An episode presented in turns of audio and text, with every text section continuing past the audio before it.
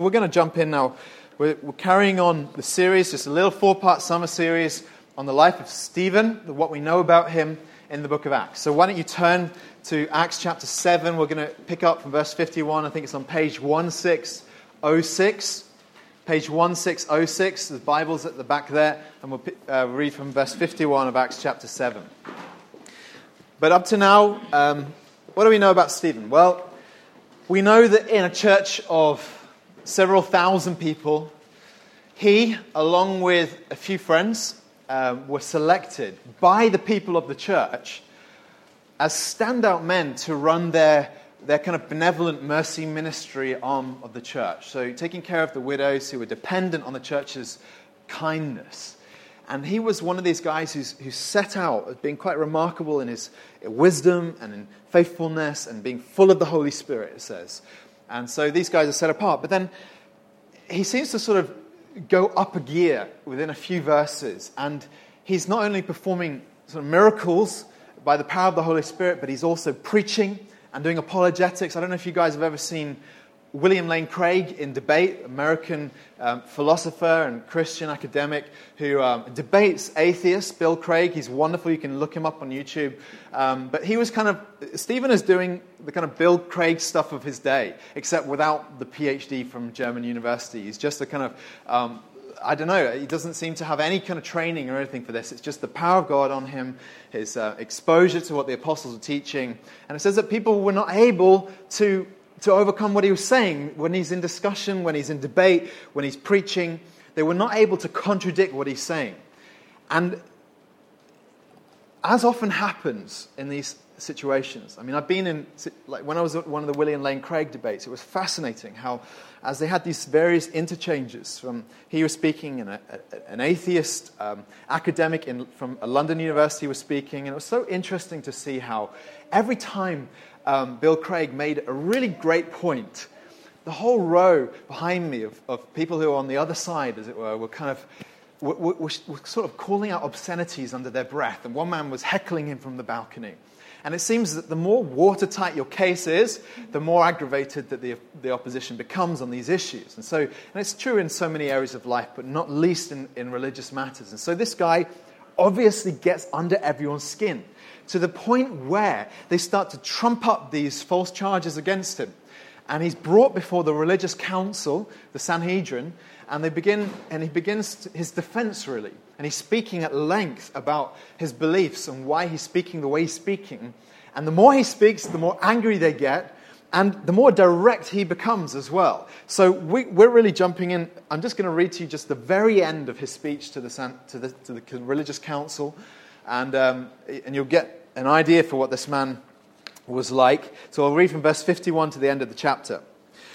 He says, You stiff necked people, uncircumcised in heart and ears, you always resist the Holy Spirit.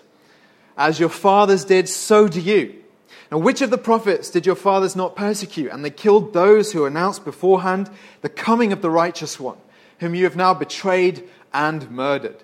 You who received the law as delivered by angels and did not keep it. Now, when they heard these things, they were enraged and they ground their teeth at him.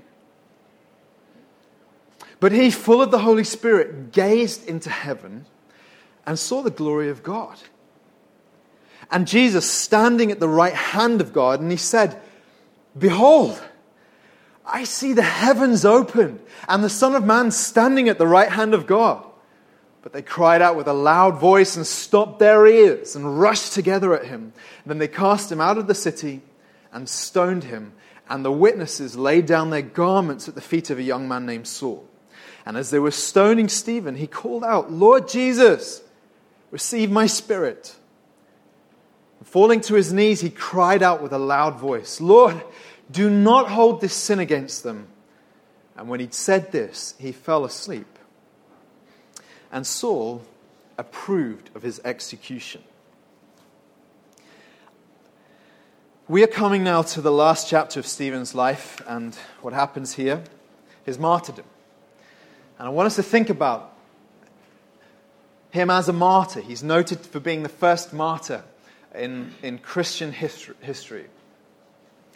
And uh, I need to just begin by clarifying what we're talking about when we talk about him as a martyr.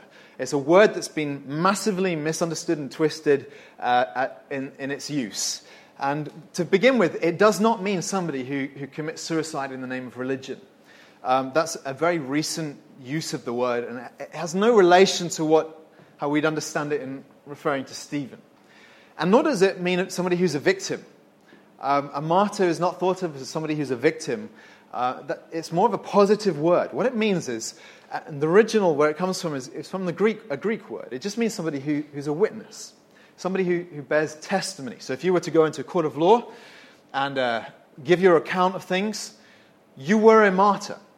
But obviously, as, as the decades wore on and things began to get a little bit more heated for Christians to the point of, of out and out uh, persecution of the church, it came to a point where to be a faithful witness, somebody who, who accurately and, uh, and honestly holds to what you believe, was to put yourself in danger of being put to death for your faith. So the two words are kind of, the meaning is conflated so that to be somebody who, who bears witness to who Jesus is, is to be somebody who's, who's, who's very likely to find yourself on death row. And that's where the word moved to in, uh, in the early centuries, so that um, it was being used of people who died for the faith. And that's how we understand it today, isn't it?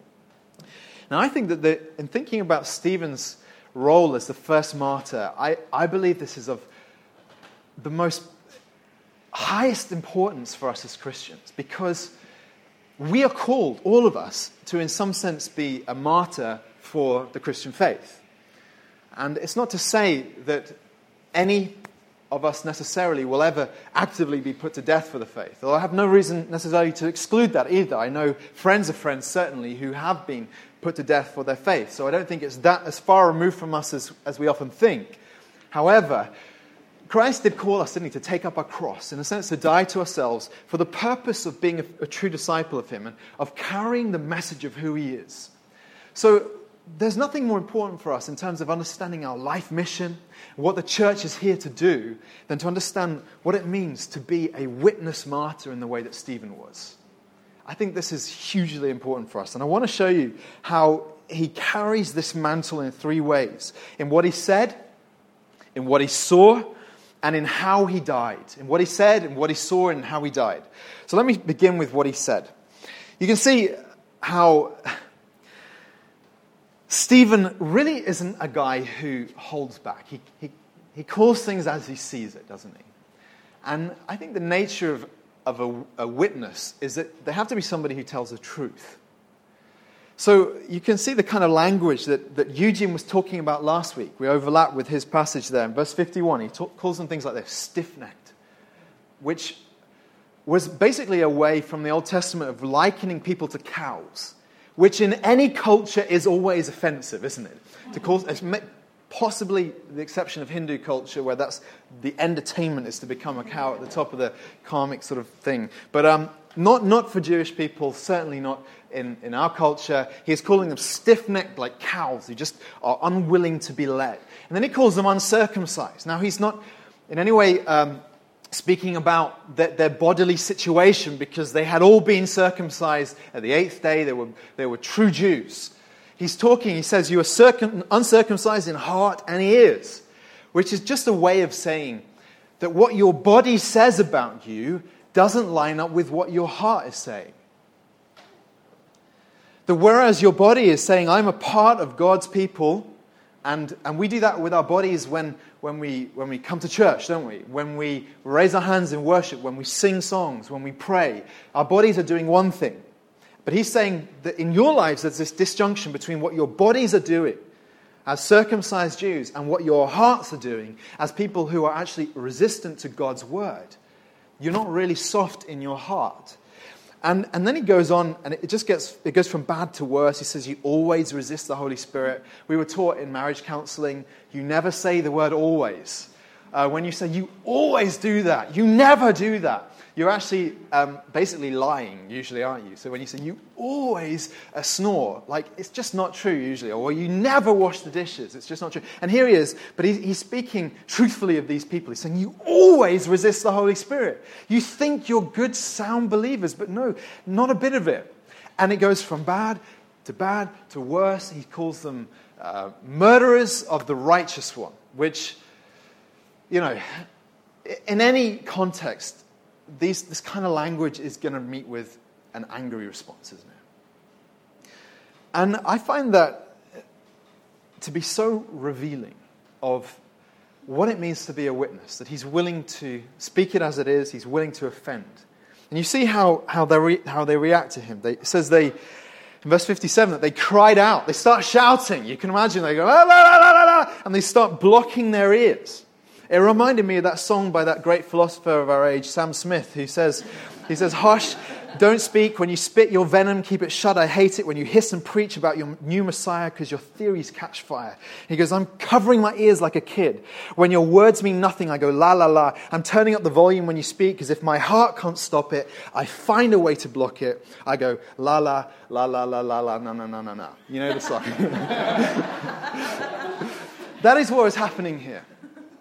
He's so direct, he's so uncompromising that they just have to shut up what he's saying and, and say, We're not listening to you anymore. What's the issue that we need to think about here then about his character as a martyr in what he speaks? And I think it's this that the issue, the core issue, is it, when it comes to religious matters, is whether truth or, or feelings are going to rule surely we can recognize that the character of a, a, credible witness is a person who will speak the truth regardless of what feelings it will provoke. If you went into a court of law and you were to adjust your testimony because it might upset people, you're not a credible witness. But truth must trump feelings. Now, I know we have to exercise some wisdom and reasonableness about this in, in general life, like when your wife says, Does this dress make me look fat? Um, you know, you don't want to say yes and you don't want to say no, your fat makes you look fat. You, th- there is some wisdom that has to be exercised here. But, but when, when it comes to issues, religious matters, truth has to trump feeling. And I find that to be a really, to be honest, it's the focal point of where the, the issues come in our age because it seems to me that increasingly people want feeling to trump fact. And I was reading just this week, there was an article that had appeared in the Atlantic about a, a, a, trend that's happening stateside in universities where it says something strange is happening in their colleges and universities. Students are demanding that campuses become safe spaces cleansed of all words, ideas, and subjects that might, might cause discomfort or give offense. So last year, students at Harvard asked their law professor not to lecture on rape law or even use the word violate lest it cause distress. The new demand is for trigger warnings to be attached to any books or courses that might disturb a student's emotional well being. And it provokes so much thought, doesn't it? I mean, whose offense is more important? So if you walk in, you know, and, and which offenses are we supposed to avoid? So if you walk in and I'm offended by your skinny jeans, does that mean that I, you have to attach a trigger warning whenever you walk into the room? Or if you're offended by my being offended at your skinny jeans, whose, whose offense wins? It makes me think about how life itself is an offensive thing. When you walk through life, you will encounter offensive situations, situations you would rather not be in. Death is offensive. People cheating on you is offensive. People backstabbing you is offensive. And we have to talk about them before they happen, or else you'll never be prepared for the realities of life. And surely the only way to ever truly change is to be confronted with things that offend you. If you were never confronted with ideas that offended you, then you would be doomed to a life of being stuck as who you are, never being changed. Now, I, am saying all this because when we come back to what Stephen's doing here, the reality is that the gospel is inherently offensive. The message about Jesus carries a trigger warning because it will always offend some.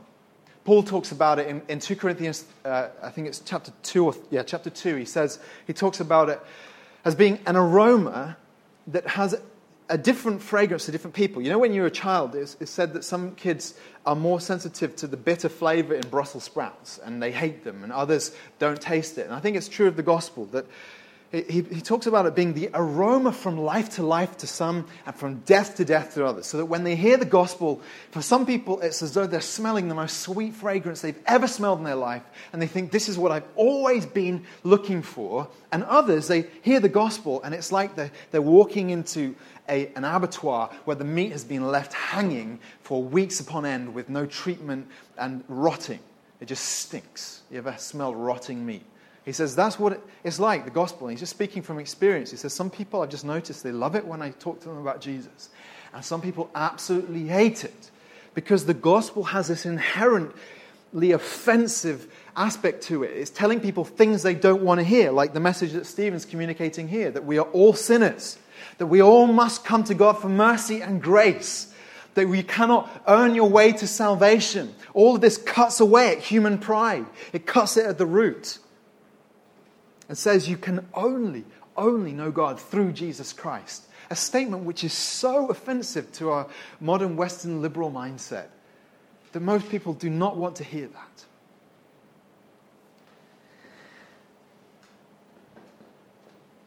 And so it brings me to this thought that I think for, to be a witness in the way that Stephen was, you have to be willing to cause offense. And I know that it's becoming more and more difficult in our age. We live at a time when even the things you think people want to censor. So, you know, a few weeks ago when the newly elected Liberal Democrat re- leader, Tim Farron, who, who, who, identifies as an evangelical uh, Christian, so he's kind of on our team. And um, he, he was on, being interviewed, and I think really the hot issue for him is, is his faith. People uh, don't understand how his faith can be married with politics because we live in a pluralistic society a society that is a mix of different people and different faiths. And so, for anyone to truly believe what they believe is going to conflict with the spirit of the age. And so, there he was being interviewed by this Channel 4 interviewer, and she just kept asking him this question Is homosexuality a sin? And his point was that Christianity tells us lots of people are sinners. We're all sinners. We all need Jesus. And that he'd, he, he, he'd, he'd realized that he can separate what he believes from his public policy and all these kinds of things. He's saying reasonable things. But she kept wanting to press him and press him and press him because she wasn't satisfied with what he's saying. She wants to be satisfied about what he's thinking. That you cannot even think something different from the cultural norm.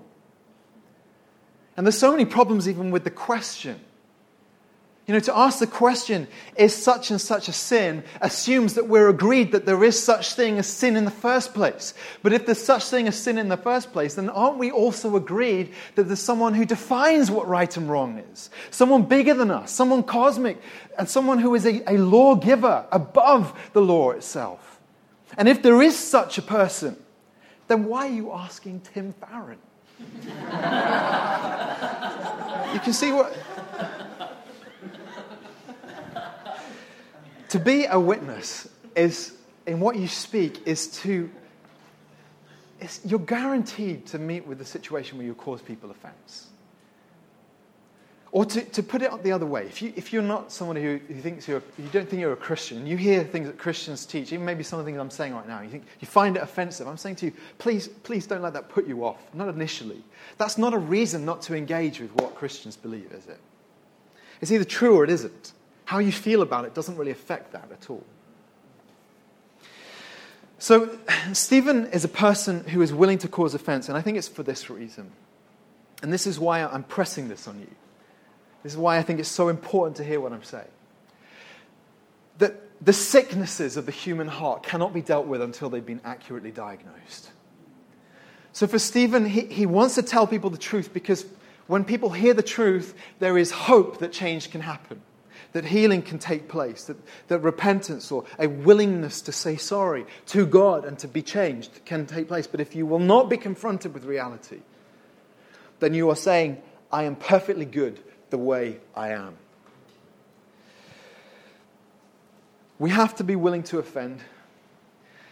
This life is not a popularity contest, as though that would ever count for anything in the end, anyway. Even Jesus was not always popular.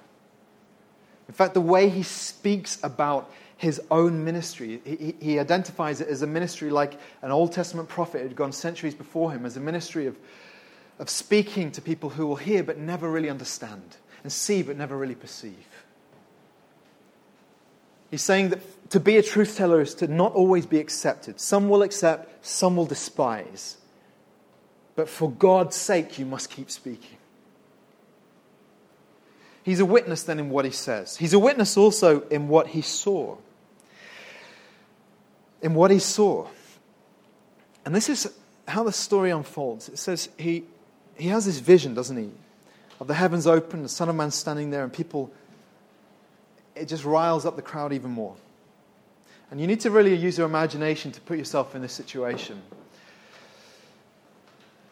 He's in a room with Mediterranean men, Jewish men, heavily bearded men, garbed up in all their robes, and everything to lose in the light of what this man is saying because he is condemning them.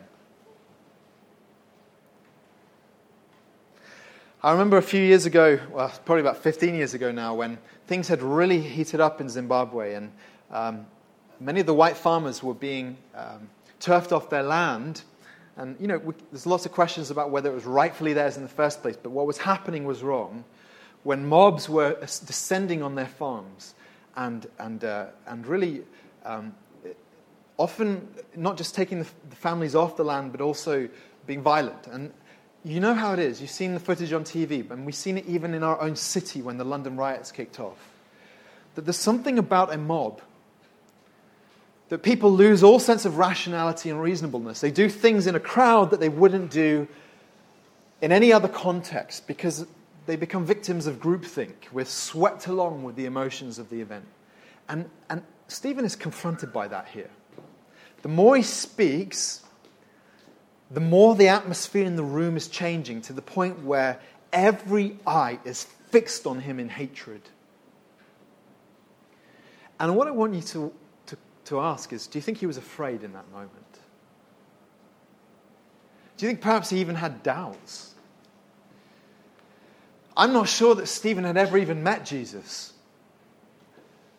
It's quite a strong likelihood that he'd only ever seen him from a distance, if at all, and that what he had believed he'd taken on faith by believing the testimony of the, of the apostles, not through personal encounter with Jesus himself. And then, this extraordinary things happens. He has this vision of Christ standing at the right hand of God, at the right hand of the throne. And suddenly he becomes a witness not only of the message that he's received, but of what he's actually seeing in that moment. And I think that this, this whole event has two purposes. It, it works in two directions. On the one hand, it had a purpose for the people he was speaking to, to kind of vindicate what Stephen was, was preaching about. There's a, a writer in one of the papers wrote this a couple of weeks ago. He said, The four most beautiful words in our common language are, I told you so. And I think there's something about that, but without all the spite, in what Stephen says to them when he has a vision of Jesus. Effectively, you see, this is a, this is a, a world changing claim. It's a claim of the highest possible significance to say that Jesus is now reigning at the right hand of God because it means that every one of us is accountable now to him as the judge. And therefore, for him to have this vision and then to relay it to them as he does, it's a kind of vindication to them that what he's saying is true. And also, with that comes something of a warning. You know, in Paul's letter to Philippians, he speaks about how Jesus, having taken on human flesh and been humbled to by becoming man and then humbled further to die on the cross, now has been given the name above every name, that at the name of, of Jesus, every, tongue will, every knee will bow and every tongue confess that he's Lord, to the glory of God the Father. What Paul's saying there is something which it, he's, he's saying effectively that the, the claims about Christ make a demand on every life. That one day, whether now voluntarily or in the future, when you have no choice, you will be confronted with the reality of Jesus and you will have to bow your knee. You won't really have an option when you see him face to face. Everyone who encounters Christ in his glory finds themselves on their face or on their knees or in total awe and worship.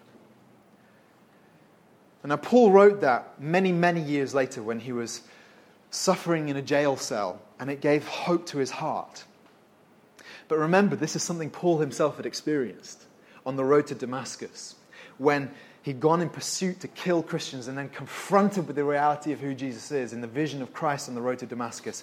He has to bow the knee. He has to say, Jesus is Lord. He has to confess him as God. And so I think for Peter, sorry, for, for Stephen to relay what he's seeing in this moment towards the crowd is a kind of vindication of everything that he's been preaching. But it's more than that, isn't it? It's also this. It's a comfort to him in what could have been the darkest hour of his life. Many people have pointed out something fascinating about this verse. Everywhere in the Bible, when you, you read about Christ in his, his place of authority, he is seated at God's right hand. But here he's not seated, he's standing. And you ask the question, well, why is that? Why, why does Stephen see Jesus standing at the right hand of God? And I think the answer is this many people have observed that he is standing in readiness. That as Stephen is about to, to be put to death, lynched effectively, Christ had got up from his seat to meet Stephen and to welcome him home. And you can well understand how this would be the most comforting, joy giving experience that a person could ever go through. It says in the Psalms, in fact, the very same psalm that I was reading from at the beginning, it says, Precious in the sight of the Lord is the death of his saints. I think Stephen felt something of the sentiment behind that. That Christ was saying, Your death is, is precious to me, Stephen. Do you remember also how it, when Paul, in that same jail cell where he, he wrote the letter to the Philippians, and he's thinking he may well be put to death? And, and there's this fascinating way that he begins to write to the Philippians. He says, and he says, I can't really choose whether it's better for me to die and to go to be with Christ or to live and to have continued fruitful work on the earth. He says, Yet which shall I choose? I cannot tell. For Stephen, the dilemma was totally gone in the moment that he saw Christ. Overwhelmingly, his heart would have said, Yes, it is much better for me to go right now to be with Jesus. And this is where it becomes significant for us. That I think that as a Christian, your Christian life rises or falls on the degree to which you see Jesus. Very few people will see what Stephen saw with their eyes. But there's a sense in which Christians have always spoken about having revelation to the heart, seeing Jesus in a, in a spiritual sense, perceiving who he is, being captivated by who he is, which is why we sang that song, which is taken from these verses in Hebrews 12, which I think are some of the most important verses for what it means to live the Christian life in the whole of the Bible.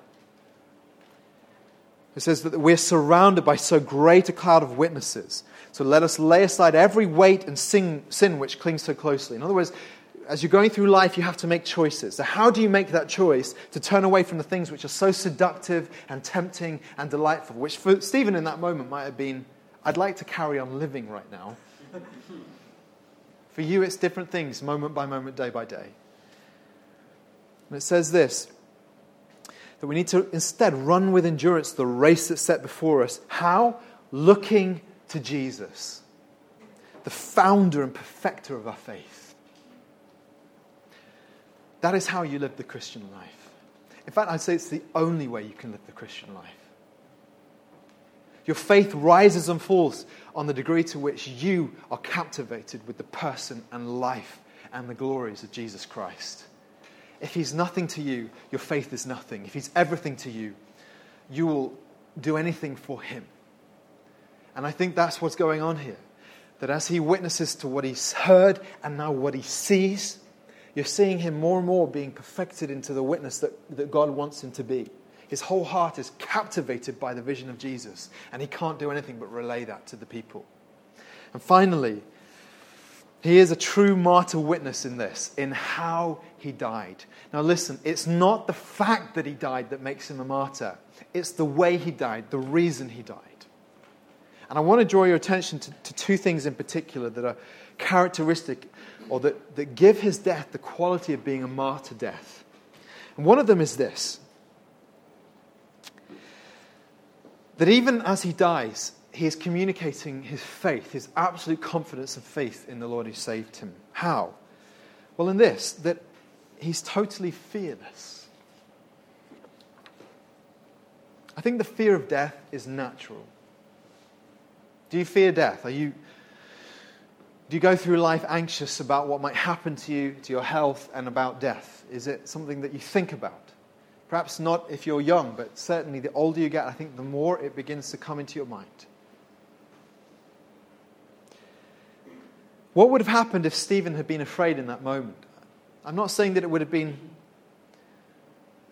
unnatural or unforgivable or anything of the kind, but I think fear in the face of death would have, in a way, contradicted the message he was preaching that I believe in a Savior who's risen from the dead. But we fear death nonetheless, don't we?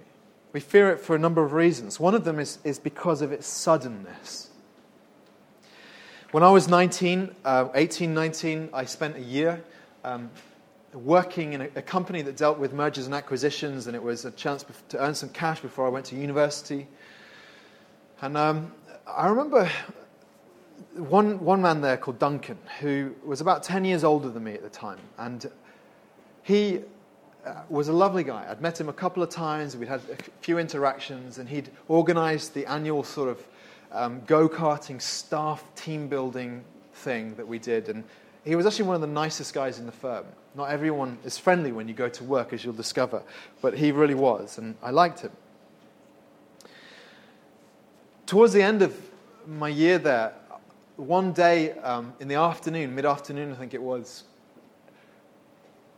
news began to get out that something had happened to Duncan. And what had happened is that in the lunch hour, we worked in the middle of the countryside and he'd go out for lunch. And he'd gone out in his BMW. He was a bit of a petrol head and he loved driving fast in the country lanes. And he'd gone out to go and buy uh, petrol for his radio controlled aeroplane.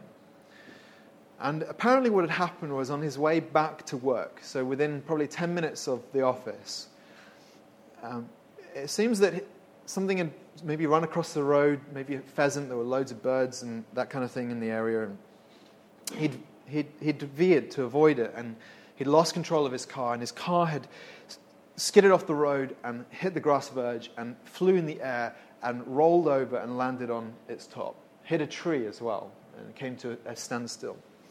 And they say that he was killed instantly. But the petrol had ignited in the car and it turned into a giant fireball as well. And, uh, you know, when a guy's that young, it was just, it was totally shocking. And death is a sudden thing, isn't it? I took comfort from the fact that one of my friends who was a Christian who worked there, uh, much older than me, had often spent time with Duncan and had told him about Jesus. And we just hoped that maybe he had some kind of faith.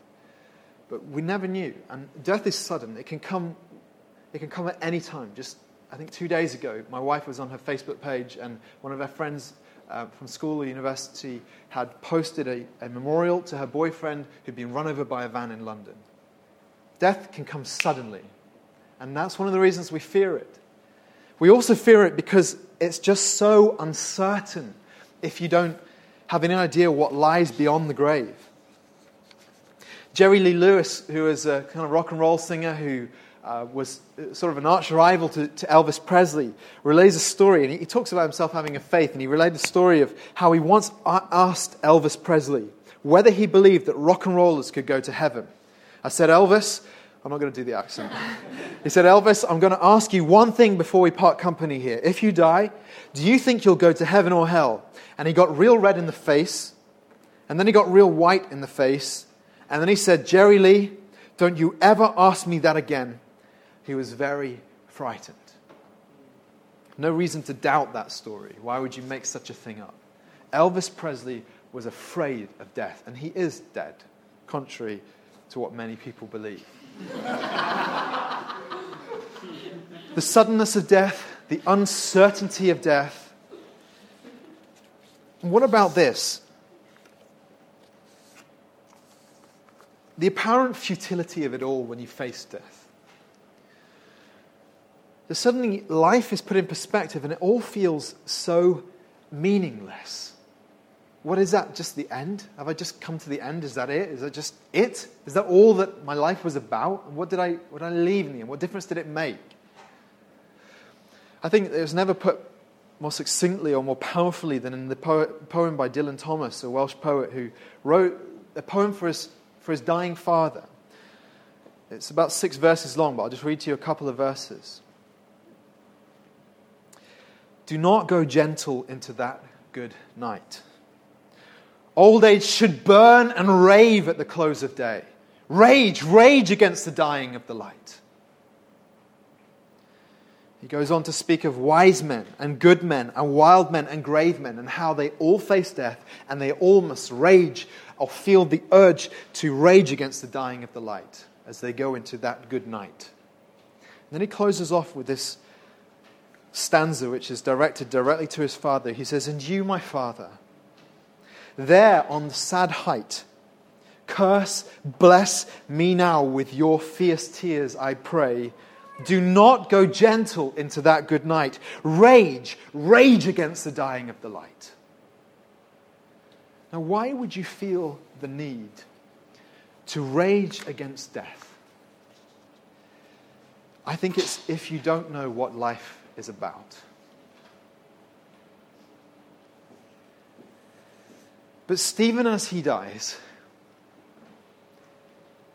does not have an even an element of rage in him. It says, as they were stoning him, he called out, Lord Jesus, receive my spirit. He is going willingly, even joyfully, into death. I've seen this. My uncle, um, who I greatly loved and admired, died of cancer about 11 or 12 years ago. And he was a, a devout believer. He loved Jesus. I remember we went to visit him a number of times when he was in the hospice and he was dying of, of this you know, progressive cancer that just more and more took hold of his body so that he was, he was really immobile and he was, he was on painkillers. And even as he was in his dying bed in, in the hospice, he had thought for how we were. He gave me personal encouragements, and there was joy in him. Sure, he was shedding tears from time to time. I think he was sad that he wouldn't see his grandchildren grow up. I think there were many things that would have saddened him. He was in the full flow with the work that he was doing as a headmaster of a Christian school. I think whenever you die at that kind of age, you want to ask, well, I'd like to do more, Lord. But at the same time, there was profound peace in him as he went to the grave. My granddad died in his 80s, and I didn't know him well. My dad came from a, a dysfunctional family where his parents divorced when my dad was six years old, and his mum fled the home by packing up like a wheelbarrow of their, of their of their possessions and taking the three kids and, and basically leaving because her husband, my grandfather, was an abusive, violent man. He used to do wicked and cruel things. And he was also an atheist. And I'm not saying that the two go together. Please don't mishear me on that. But he was not a man who had any kind of faith. And my dad had no relationship with him for, for decades after that. When my dad turned 40, his older brother, who was 47, my uncle Ray, had a, uh, a clot that went moved from his leg to his lung and killed him instantly. And when we went up to the funeral, events sort of came together so that my dad began to rebuild a relationship with his, his earthly, his natural, his natural father, his biological father. But that relationship was strained because my dad's a pastor and his dad was an atheist, and they'd never had a relationship. You can imagine how frosty and prickly it was whenever they got together. And, and my granddad made things worse. He would pour scorn on my dad's faith, mocking Christians and mocking what my dad did for his work and for a living. Well, about probably about eight years ago, I think it was now, he was dying of cancer. And he was in his 80s, and my dad went up to visit him on his hospital bed and stayed a few days in Liverpool uh, over the days just running up to when he was about to pass away. And as he went to visit him at his bedside, he would share with him what he believed about Jesus. And he shared with him particularly from Psalm 23 The Lord is my shepherd, I shall not be in want. He leads me beside still waters. It just speaks of God's love and his peace, doesn't it?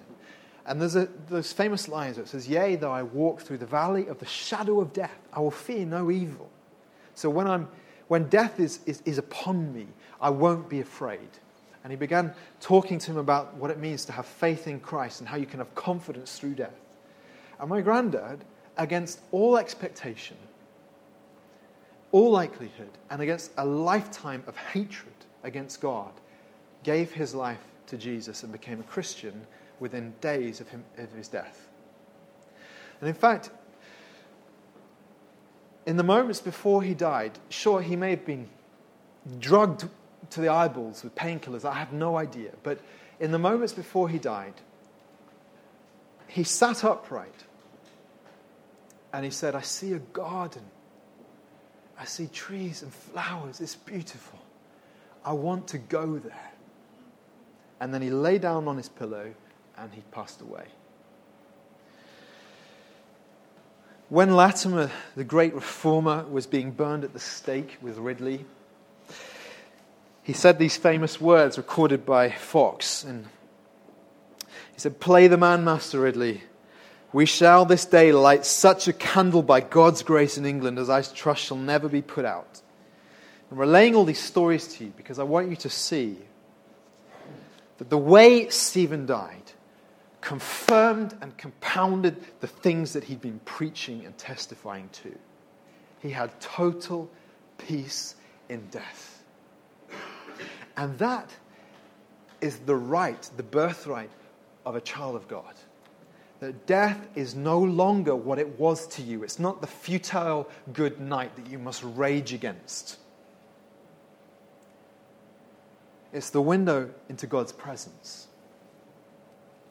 And when people like Stephen have died in peace, they've given testimony and borne witness to the truth of what they believe. And so the way he died was as a martyr, as a martyr witness. But let me add this final point on that. It wasn't only his faith as he died, but it was also the heart and grace he communicated as he died. You see it, don't you? How in these verses, he says, Lord Jesus, receive my spirit. And then he fell to his knees, and you can imagine his head as being pummeled and his body being pummeled with heavy rocks. And then he says, he called out with a loud voice, Lord, do not hold this sin against them. And then he, he died. Anyone who knows their Gospels will know that these two sayings, these two sentences that he uttered, are, are strongly reminiscent of two sayings that Jesus uttered as he was dying on the cross. Father, Father, forgive them, for they don't know what they're doing. Into your hands I commit my spirit. Both recorded in Luke 23. And so, even as he's dying, and the manner in which he's dying, and the heart that's being communicated as he's dying, he is, in a way, modeling what Christ wants to say to the world. That I trust God and that I want you to forgive these people because they don't know what they're doing. And it's so powerful because Stephen, if we just read his sermon, we might have thought he was a rather angry young man. We might have thought that he was in some way ashamed of his people and, and hating them. But it's not that. He's speaking the truth to them because he loves them so much. He just desperately wants them to know about Christ before, they, before it's too late for them, before they reject him altogether. I don't think it's possible to read his words any other way than to see this as the outflow, the passion of a heart that's been changed by the grace of God that Stephen had known what it was to be outside of God's presence and then to be brought in by the grace of God, his unmerited favor, that he says, Oh, you are a sinner, I forgive you and I make you acceptable to me, so that when you die, you will go to be with me, and your sin I will take away and cast it into the farthest parts of the sea. So as he's dying, he's not dying thinking, I'm better than all these people around me. He's dying thinking, I was just like them. But God had mercy on my soul. And now, God, I just beg that you would extend that same mercy to them. And, friends, this is the gospel. And I love how we can bring this all to such sweet closure when we think about what's happening to one man here who's watching this. How God answers Stephen's prayer. I can put it like that because we see how everyone's they're taking off their garments. They're getting so riled up and hot and they're, they're going let's take him out of the city. Let's go and grab some stones. Let's go and kill this man. And as they undress from their outer garments and they lay them at the feet of a man named paul they're like you look after that. We're going to go and kill him. And paul's just saul has just stood there. And, he, and it says he's giving approval to all this. It says he approved of the execution. He's, he's delighted that these christians are going to be wiped out. What he doesn't realize is that as Stephen's dying, he is praying for, for Paul. God, forgive them. Two chapters later, Saul, Paul, however you want to call him, has an encounter with Christ. His life is radically changed. And then he writes things like this His heart so transformed. He has memories, no doubt, of, of persecuting, of being part of these persecuting crowds. And then he writes things like this, like Romans 9. He says, I'm speaking the truth in Christ. This is Paul. I'm not lying. My conscience bears me witness in the Holy Spirit that I have great sorrow and unceasing anguish in my heart, for I could wish that I myself were accursed. He says, I'd rather go to hell and be cut off from Christ for the sake of my brothers my kinsman according to the flesh.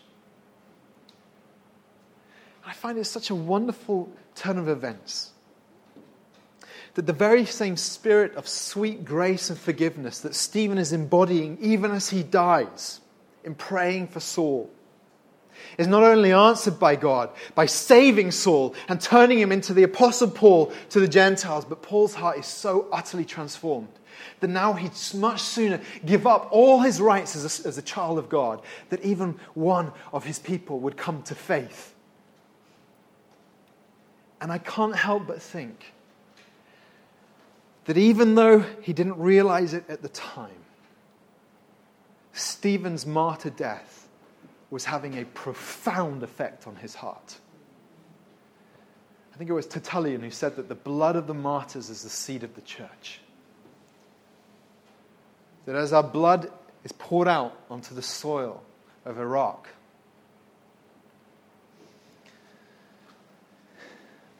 India, in Iran, so many countries where Christians are being slaughtered, little do the persecutors know that God's gospel cannot be crushed by crushing Christians' bodies. And that even in their dying moments, as they preach the gospel, as they fearlessly go to the stake, these martyr witnesses are bearing witness to the fact that Jesus lives and rules and reigns, and his grace is available for you. And here we are Saul, Paul, utterly transformed by this message.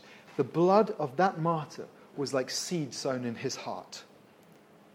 It came to full, to full fruition when he was a transformed man. And friends, I have hope that we will see that in increasing measure in the days to come in the world in which we live.